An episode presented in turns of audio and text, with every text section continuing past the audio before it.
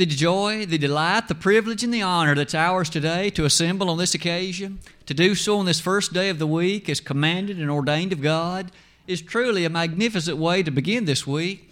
And to do so as a part of worship, to offer praise and adoration in song and prayer, and also by giving thought to His Word. The singing this morning, the opportunity for prayer, each of these things have prepared us, in addition, to open the Word of God quite often this morning to the book of Proverbs and give some thought to the financial advice from an inspired rich man. It is with that thought in mind, we certainly could echo the sentiments that Brother Ted shared concerning the Bible Bowl yesterday, our appreciation to all who participated and assisted in it.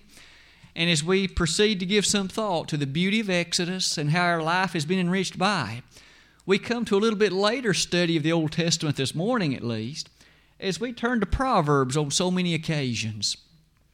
By way of introduction, let me direct your attention to a few of these thoughts, if I might. The richness that we feel this morning may well be echoed in the sentiments of Psalm 19:14, in which we read, "Let the words of my mouth and the meditation of mine heart be acceptable in thy sight, O Lord, my strength and my redeemer." The joy and the desire of each of us this morning toward that end will also lead us to touch the subject of money and finances and economics. It is with those thoughts in mind that a few introductory matters might be in order. Isn't it amazing how often that financial matters and economic considerations dictate so many things in this world? International affairs are often propagated by financial matters. Wars are fought at times because of financial issues. In addition, our own country is battling greatly, currently, even as we speak, the matters of debt and the greatness associated with the finances that will be heaped upon your children, grandchildren, and mine. Is it not fair to say in our families, financial matters can often be exceedingly abundant. And in fact, they can be very important. Because isn't it true that many of the most notable problems in life are at least aided by financial troubles? When a given family has financial problems, that can lead to a disconnect between the husband and the wife. That may well lead to ultimately divorce. But even if not, it can lead to anxiety and stress and depression when financial matters, in fact, are controlling one's thinking, it can often make life a very, very hard thing. I suppose, in light of all of that, one can't help but ask Does the Bible have any advice for us on how to handle our finances, both personally and as a family, and even as a nation? If it were the case that the Bible had such advice, would it not be terrific if our leaders would, in fact, turn to that advice, employ it, using it in direct policy toward that end? I would submit to you beginning today, let's look at a very brief series of lessons dealing with the financial advice from an inspired rich man. It is with that thought in mind that we'll begin today by looking at some introductory matters concerning the person from whom this advice flows. And might we spend a few moments then thinking about who the inspired rich man is to whom I refer? As we open the annals of the Old Testament and look with such interest in its marvelous pages, we encounter, of course, a gentleman named David, who is described in 1 Samuel 13 as a man after God's own heart. One who at that stage in his life was a prime example of godliness, interest in spiritual matters, and directing his life in the way that's right in the sight of Almighty God in heaven. David had many sons. Certainly not the oldest was a gentleman named Solomon. In fact, he was born to that woman named Bathsheba. But it was Solomon who would, in fact, take the control of the kingship after the demise of David. After David passed away in 1 Kings chapter 2, we find that the one appointed to succeed him was his son named Solomon.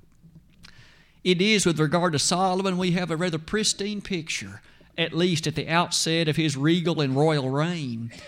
It was on that occasion that God appeared to him and basically said, Ask what I shall give thee, 1 Kings 3 5. It was on that occasion that Solomon was given by God the blankness of asking anything he wished. One might immediately think of many things. What would you have asked for? What would I have asked for? A long life, perhaps victory over those that would be our enemies.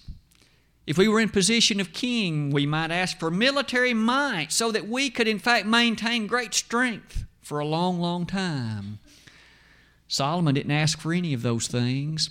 In humility, recognizing his position as judge, he asked, Give thy servant an understanding heart. And two verses later, as God reiterated it, he said, Thou hast asked for a wise and understanding heart. Solomon, you see, asked for wisdom. He asked for the opportunity to appreciate the truth in regard to judgment, understanding, and wisdom, and God was so pleased with that request. In fact, we find God stating in verses 10 and following of that chapter that because thou hast asked for a wise and understanding heart, I shall make thee the wisest of all, and furthermore, I shall grant thee that for which thou hast not asked riches we learn immediately Solomon was to be a very, very wealthy man. Not only was he wise, he was wealthy. And may I submit that we can thus employ a great deal of the advice that he has to share because he could speak to it from every potential angle. He was rich, he was also inspired, and as such, he was also a very wise man. What more could one ask for in terms of appreciating one from whom this kind of advice could be given? Wise, wealthy, and inspired. As you give thought to the evidence of his wisdom, look at some of the things stated in the Old Testament about him. We learn immediately in 1 Kings 4, verses 30 and following, that Solomon was wiser than all the wisdom of Egypt. He was wiser than all the kings of the East. He was the wisest of all men, the text says. In fact, so wise was he that we learn immediately that he wrote over 3,000 proverbs and 1,005 songs. And isn't it amazing to look at the testimony of that wisdom in the books that he wrote? The book of Proverbs, the book of Ecclesiastes, and the book of the Song of Solomon. All of them penned by him and are testimony to the wisdom that God gave him. But what about his riches? We've already noted the prosperity that we have been able to appreciate as God mentioned he would be a rich man. Do you recall with me that in 1 Kings 10, a woman from a far distance came to visit him, the Queen of Sheba? And when she came, she said, The half of it hasn't been told me, because I have seen thy wisdom and thy prosperity. Even at that point in his life, his riches were perhaps untold. In 2 Chronicles 1:15, we have one of the most vivid descriptions of his riches. It was on that occasion said of Jerusalem that silver and gold were as stones in Jerusalem during his reign. So plentiful were the riches that they were as common as rocks. That was a very rich man and a very rich kingdom. And what's more, we can give perhaps one more view to it in 1 Kings chapters 4 through 8. Give some thought to the temple over which he, in fact, had constructed, the ornateness, the extravagance, many uh, parts of it overlaid with pure gold. The finest of ornate works were employed, the finest wood products that were available were used. Even to this day, it has been estimated that if that building were on earth today, it would be one of the two or three richest buildings on earth in terms of the amount of money taken to build it. I'd submit, without any further discussion, that Solomon was rich and he was wealthy. What advice might he be able then to share with you and me, given that also he was inspired? It is to the book of Proverbs that we shall turn on so many occasions for the rest of our lesson this morning, listening to what he has to say. And as we do that, the first and foremost lesson is the one that was read before us by Joy a few moments ago. In Proverbs 3, verses 9 and 10, we have the first lesson that must be solidly embedded in our hearts if we are to be dutiful and rightful stewards of the financial means that God has given us rereading those two verses Honor the Lord with thy substance, and with the first fruits of thine increase. So shall thy barns be filled with plenty, and thy presses shall burst out with new wine. The first lesson then is this one everything belongs to God. When you and I give thought to our possessions, our financial means, our money, our houses, those things that we may consider to be ours, at the most basic and ultimate level, they are not ours. They are God's, they belong to Him. And we are here told by Solomon honor the Lord with thy substance. Whatever you own, whatever you have, whatever I own, whatever I have, whatever we as families own and have, we need to honor God with it. It is His at the most basic level, anyway. Doesn't that challenge us to appreciate that we are but stewards of all of that while we are here? We are but caretakers of it. Aren't we told in 1 Corinthians 4, verse 2, that a steward must be found faithful? We then need to be dutiful and faithful employers of that which He has given us, using it rightly, properly, correctly, and to do so in the way that would be pleasing to God. It goes without saying that then, as you and I think about the way God touches our lives, we may pray to Him, study His Bible. We may, in fact, often reflect upon some of the things that He has told us. But if we don't allow Him to be honored by our money, then we aren't honoring Him in the way that we should. You see, we can't let God be in a position to never touch that part of our lives. When the collection plate is placed on Monday, do you give him how he's prospered you? If you don't, there's a problem. And the problem's not with God, it's with you or with me. Honor the Lord with thy substance. If we, in fact, withhold that part from him, he's really not the Lord of our life. We may say that he is, we may give lip service to the fact he is, but he really isn't until we honor him with our substance. He is not the Lord of all of our life. In fact, a few more passages along that line would perhaps lead us to note this. Didn't the Lord, in such a poetic way, in Psalm 50, verse 10, say that those cattle on a thousand hills, God said they're mine? So if you're a farmer, those cows that you may think you have, really, they're God's.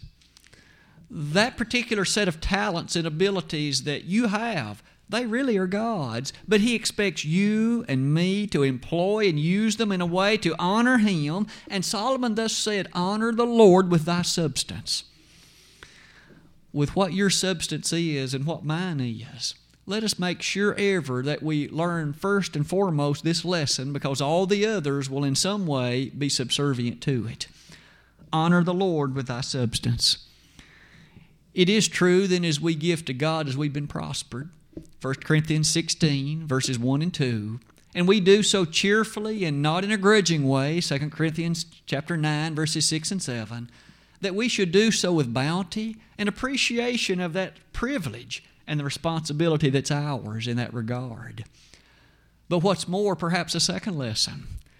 After we have mastered this consideration of honoring God with our substance, give some thought with me, if you would, to Proverbs 28, verse 6. Yet another interesting way in which this lesson is put. Proverbs 28, verse number 6. Better is the poor that walketh in his uprightness than he that is perverse in his ways, though he be rich. An important point then to notice that there are some, in fact, many throughout the ages, who have believed that money in and of itself is wrong. It's sinful. You mustn't have it. You, in fact, don't need it. And hence, they have lived in convents and they've lived in other places.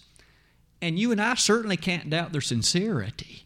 And we can't doubt their devotion to God.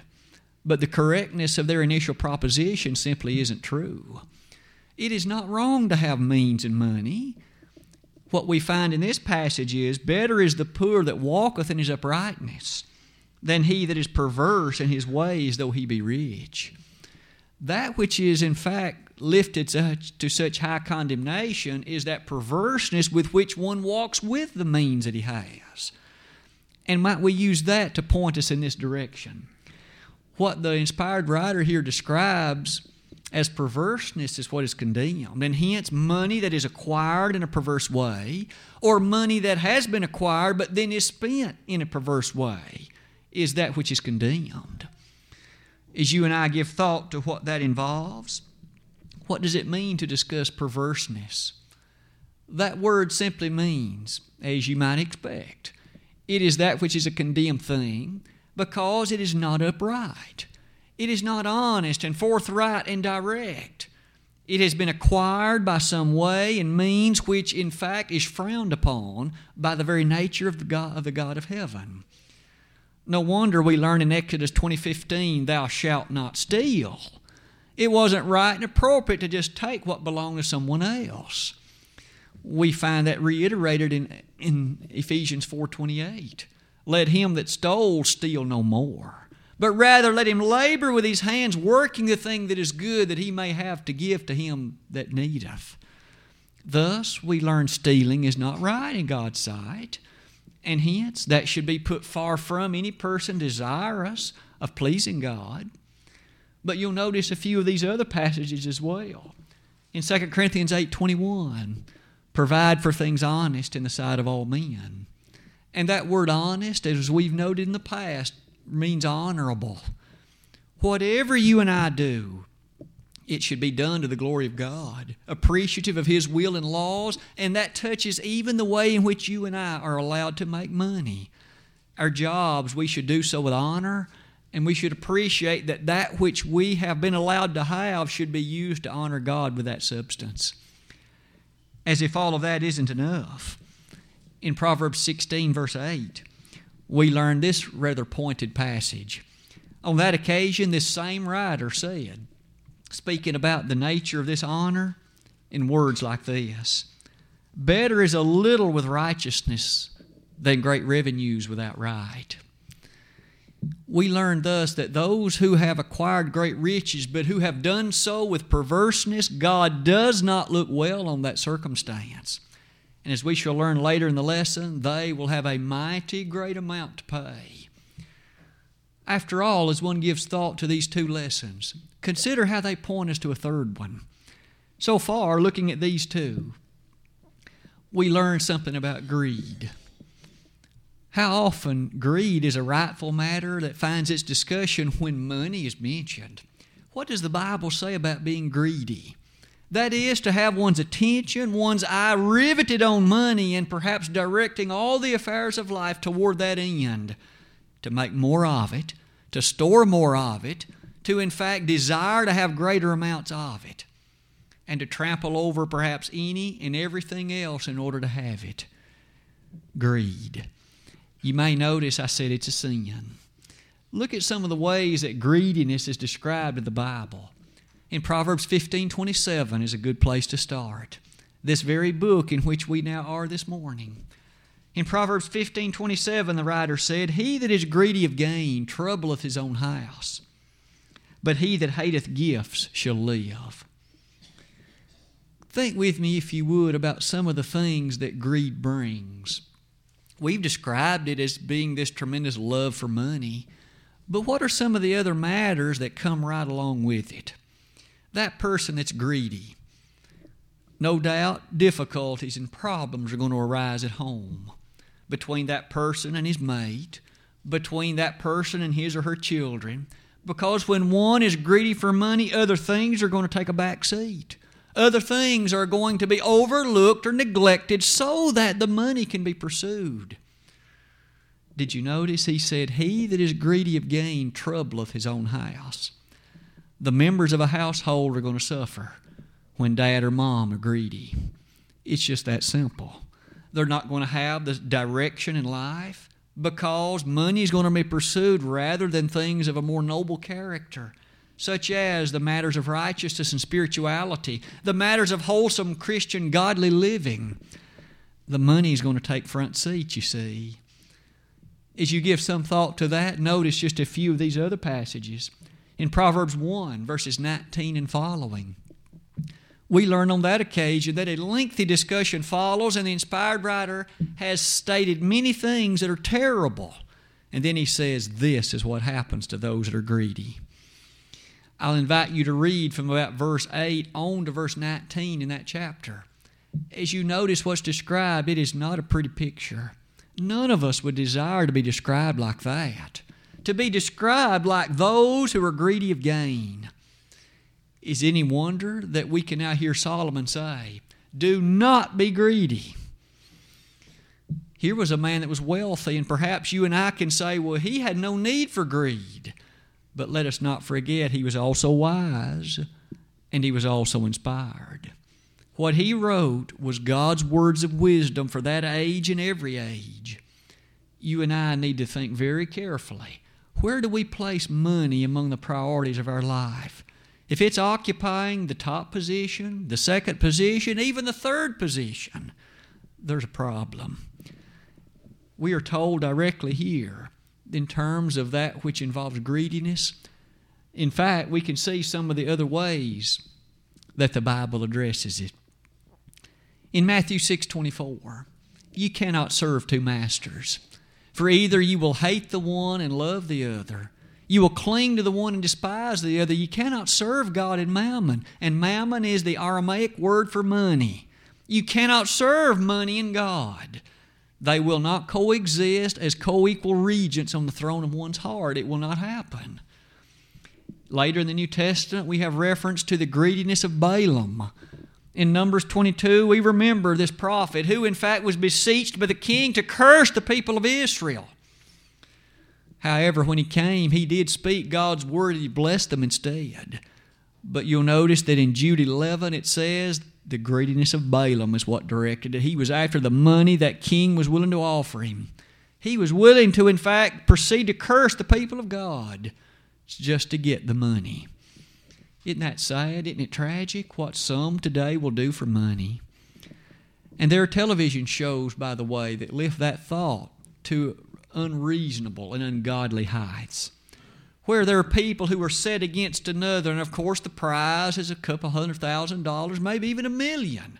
But what will people do for money? It's despicable to watch it and to even consider that such a thing can take place. Might I suggest that greed is a sin? As you've looked at all of these, notice again how Balaam was described in Jude 11. The wages of unrighteousness, unrighteousness is that which is against God. And may you and I thus always think twice about where we place the priority of money in our lives. What about yet a fourth lesson? The oppression of the poor. How is this money acquired? What have you and I done, and what do we do to, in fact, acquire or obtain the monies, the finances, and the means that we have?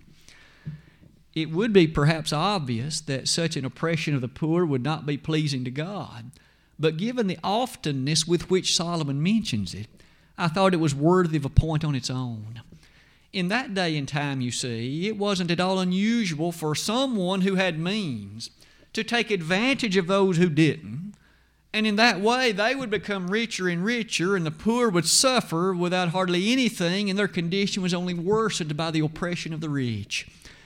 James, by the way, mentions that in the New Testament era in James 2, verses 7 through 10. He said, Do not the rich oppress you? You and I perhaps then should think in clear clarity about the very matter of the oppression of those that are poor. Proverbs 13:23 will be our guiding text.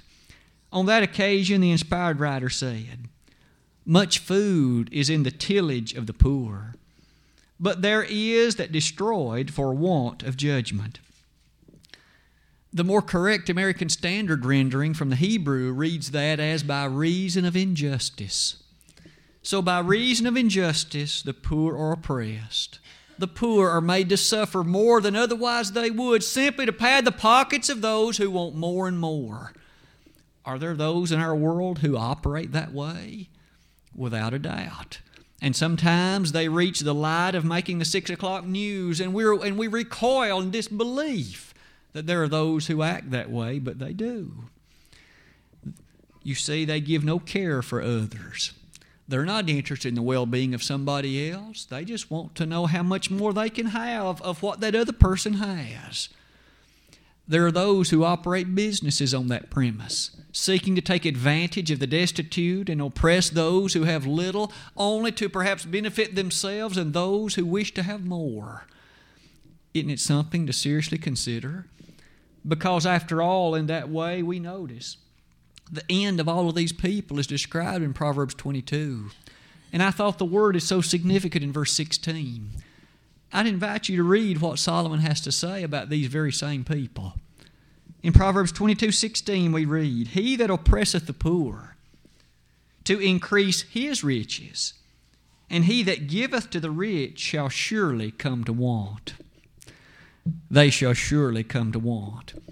Oh, it's true that in this life they may well come to realize their circumstance and find themselves in the same position of being oppressed because they end up making such bad decisions, they lose everything they've acquired.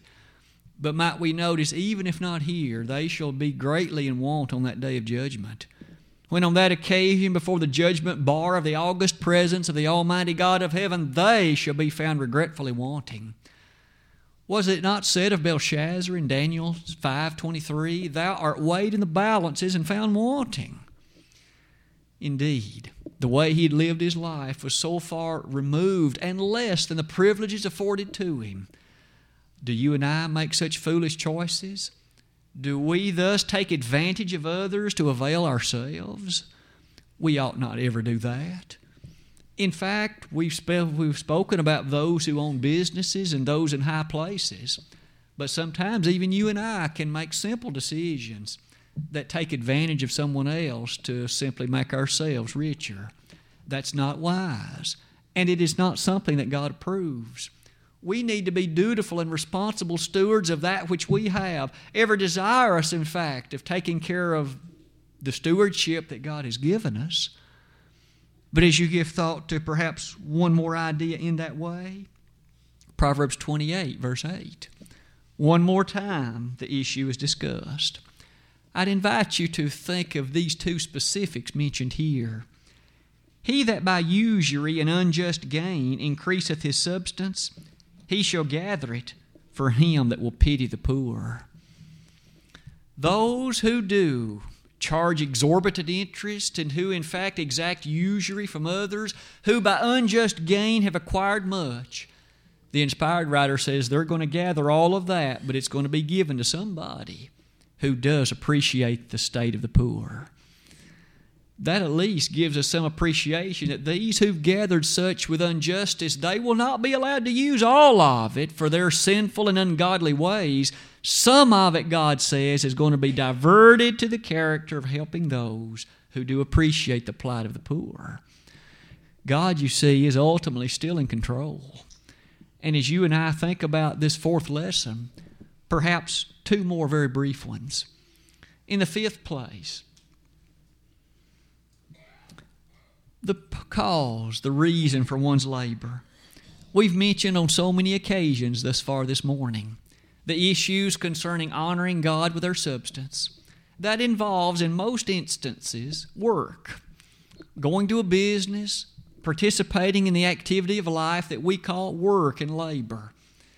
It would perhaps be well to remind ourselves that the Bible does not frown upon work. In fact, even from the very beginning, it has been lifted to its rightful place. Wasn't Adam given the charge to dress and to keep the garden in Genesis 2, verses 15 and 16? And that was before sin entered the world. You see, work is not just the byproduct of sin, it is a wholesome activity in which we remove ourselves from idleness. And in so doing, we sharpen the talents and abilities God has given us. We employ them to our betterment and that of others. As one gives thought to that matter of work, it is in many ways that the Bible uses it to help us appreciate the work involved in the kingdom. The work involved in passages like Philippians 2:12, work out your own salvation with fear and trembling. Or that statement in Revelation 14:13, blessed are the dead which die in the Lord from henceforth. Yea, saith the Spirit that they might rest from their labors and their works do follow them. It is in light of those matters that we can turn to Proverbs 23 4. What does all this have to do with what Solomon has to say here? Consider this very brief passage with me. Labor not to be rich. Cease from thine own wisdom. The opening part of that passage is the matter I wish us to consider. Labor not to be rich. Question for you and for me why do you and I rise on Monday morning and go to the office, to the place of business, to the place of work, Is our singular and sole purpose just to make more money? Is there anything deeper to the activity than that? Is there anything of more noble consequence than that? Certainly, we look forward to the opportunity of using those funds to make a way for ourselves and our loved ones, our families, to in fact perhaps eventually leave an inheritance to our children. Might I ask, though, in all of that, is there nothing deeper to be appreciated? Because here Solomon says, Do not labor to be rich. If I go just to make money, Solomon seems to say that I'm missing at least a major part of the point. I must see something larger in it than that. Of course, we understand on many occasions that the Bible does touch those other subjects of why one should appreciate the necessity of work and labor. It is such that it goes far deeper than just being rich. We all know that in this life we may never be what man would call rich, but we realize we're rich in something far better than money. Those who are in fact rich are those who have laid up treasures in heaven. Lay not up for yourselves treasures upon earth, where moth and rust doth corrupt, where thieves break through and steal, but rather lay up for yourselves treasures in heaven, where neither moth nor rust doth corrupt, where thieves do not break through nor steal. For where your treasury is, there will your heart be also. Didn't Paul summarize some of this for us in 1 Timothy 6 when he said, For the love of money is the root of all evil, which while some coveteth after they have erred from the faith and pierced themselves through with many sorrows. It is in this regard we can thus turn our attention to notice when we go to work tomorrow or Tuesday, yea, even on up through Saturday, let us not do it solely for the purpose of filling our pockets with money, but to appreciate that it is an opportunity for us to understand God's blessings of a faithful of a physical nature, because He has provided that for us as a mainstay to allow us to successfully and comfortably make it through the 70, 80, or 100 years upon this earth. Our final riches are somewhere else, and the greatest of our riches are elsewhere. Isn't it true, in light of all of that, that many in our world seem to have missed this point? They look so forward to going to work for nothing more than the paycheck, and that's it. I suppose each of us are happy with the paycheck, admittedly, but we see in it, I would hope, something far more special and greater than just the paycheck itself. It is with those thoughts in mind that fifth lesson brings us to a summary, a conclusion point for this lesson. We'll, in fact, next Sunday morning look at another installment, for there's much more to be said uh, in terms of advice from this rich man. But in fact, could be summarized this way today Solomon has been our speaker, an inspired and wealthy man. In his wisdom, he has reminded us that the owner of these riches is God. We must never forget that fact. In addition to that, we've also learned the valiant truth, as you can see listed below that. We must ever use character and integrity in the acquiring and disposition of those funds. We must furthermore understand so well that greediness by itself is sinful. And finally, those last two appreciative of the fact that the oppression of the poor, the acquiring of money in an unjust way, as well as the things associated with that final lesson that we've just seen laboring not to be rich. That takes us to where we'll pick up next Lord's Day morning, but for today, what's the thought that rings in your mind and mine about the way you've looked upon money? Does it have too high a position in your life of priorities? Do you need to make some judicial changes, some changes in the course of action of life? If so, there will be never a better day than this one if we can help you today in your response in a public way to the gospel call of invitation. Note that in order to become a Christian, God demands this of you. Hear the Lord of hear the word of the Lord. Believe Jesus to be the Son of God, repent of your sins, confess His great name as the Son of God, and be baptized. If we could assist you with that, it'd be our privilege. If you need to return to your first love, though, Maybe you've now gotten to a point in life that money has become a problem. It is standing between you and salvation. If it is, make a change today. Pray to God for forgiveness. He, through His Word, will give you the proper instructions for putting that money in its rightful position. And if we can make that prayer on your behalf today, we'd only ask you, let us know as we do, as, and we would do so while together we stand and while we sing.